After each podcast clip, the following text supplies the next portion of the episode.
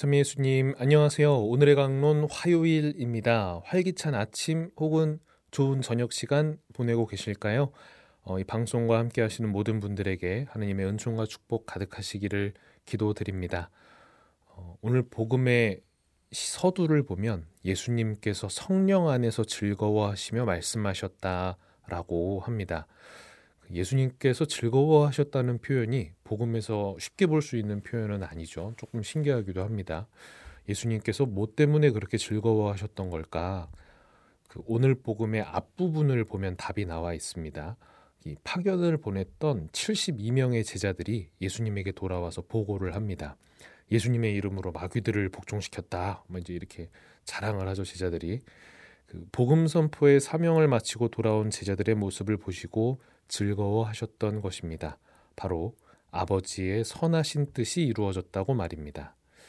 그리고서는 말씀하시죠. 많은 예언자와 임금들이 너네가 지금 보는 걸 보려고 했는데 못 봤고 너네가 지금 듣고 있는 걸 들으려고 했지만 듣지 못했다.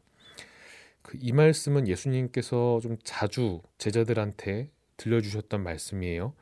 항상 좀 정신 못 차리고 자신들의 안위에 더 시선이 가 있던 제자들의 모습이 얼마나 안타까우셨으면 이런 말씀을 자주 하셨을까 싶기도 합니다. 사실 제자들이 예수님을 직접 뵙고 그분의 가르침과 기적을 보고 듣고 할 수 있었던 것은 정말 큰 은총이었습니다. 헌데 이들은 불안했죠. 아직 부활하신 모습을 본 것도 아니고 이분이 정말 하느님이신지도 확실하지가 않습니다.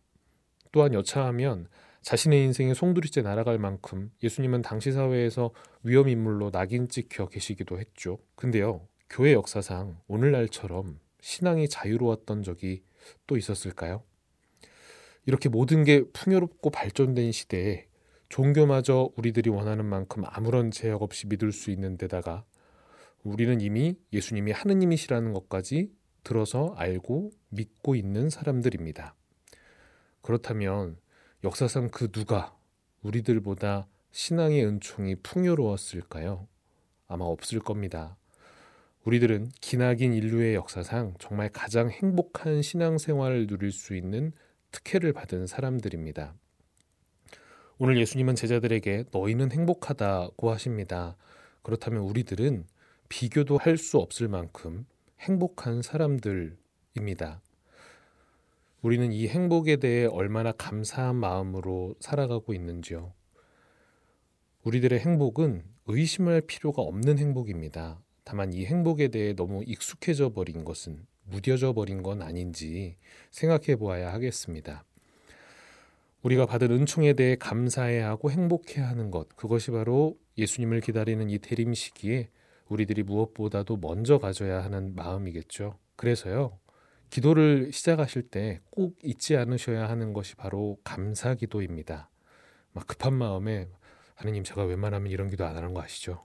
이번 한 번만 꼭 부탁드립니다. 이런 거 얘기하기 전에 먼저 나에게 지금 감사한 일들이 무엇인지 천천히 찾아보고 여유 있게 성찰하며 깊은 감사를 드리는 일.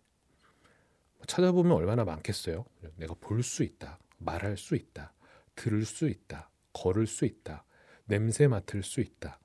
이 중에 하나라도 감사하지 않은 일은 없는 겁니다. 심지어 아침에 잠에서 깨는 일까지도 마찬가지죠. 청원기도는 그 후에 해도 늦지 않습니다. 기도하실 때 이 감사기도로 시작하는 습관은 꼭 가지시면 좋을 것 같아요. 그렇게 오늘 하루도 감사하는 마음으로 기쁘고 행복하게 보내시기를 바라고 기도하겠습니다. 좋은 하루 되세요.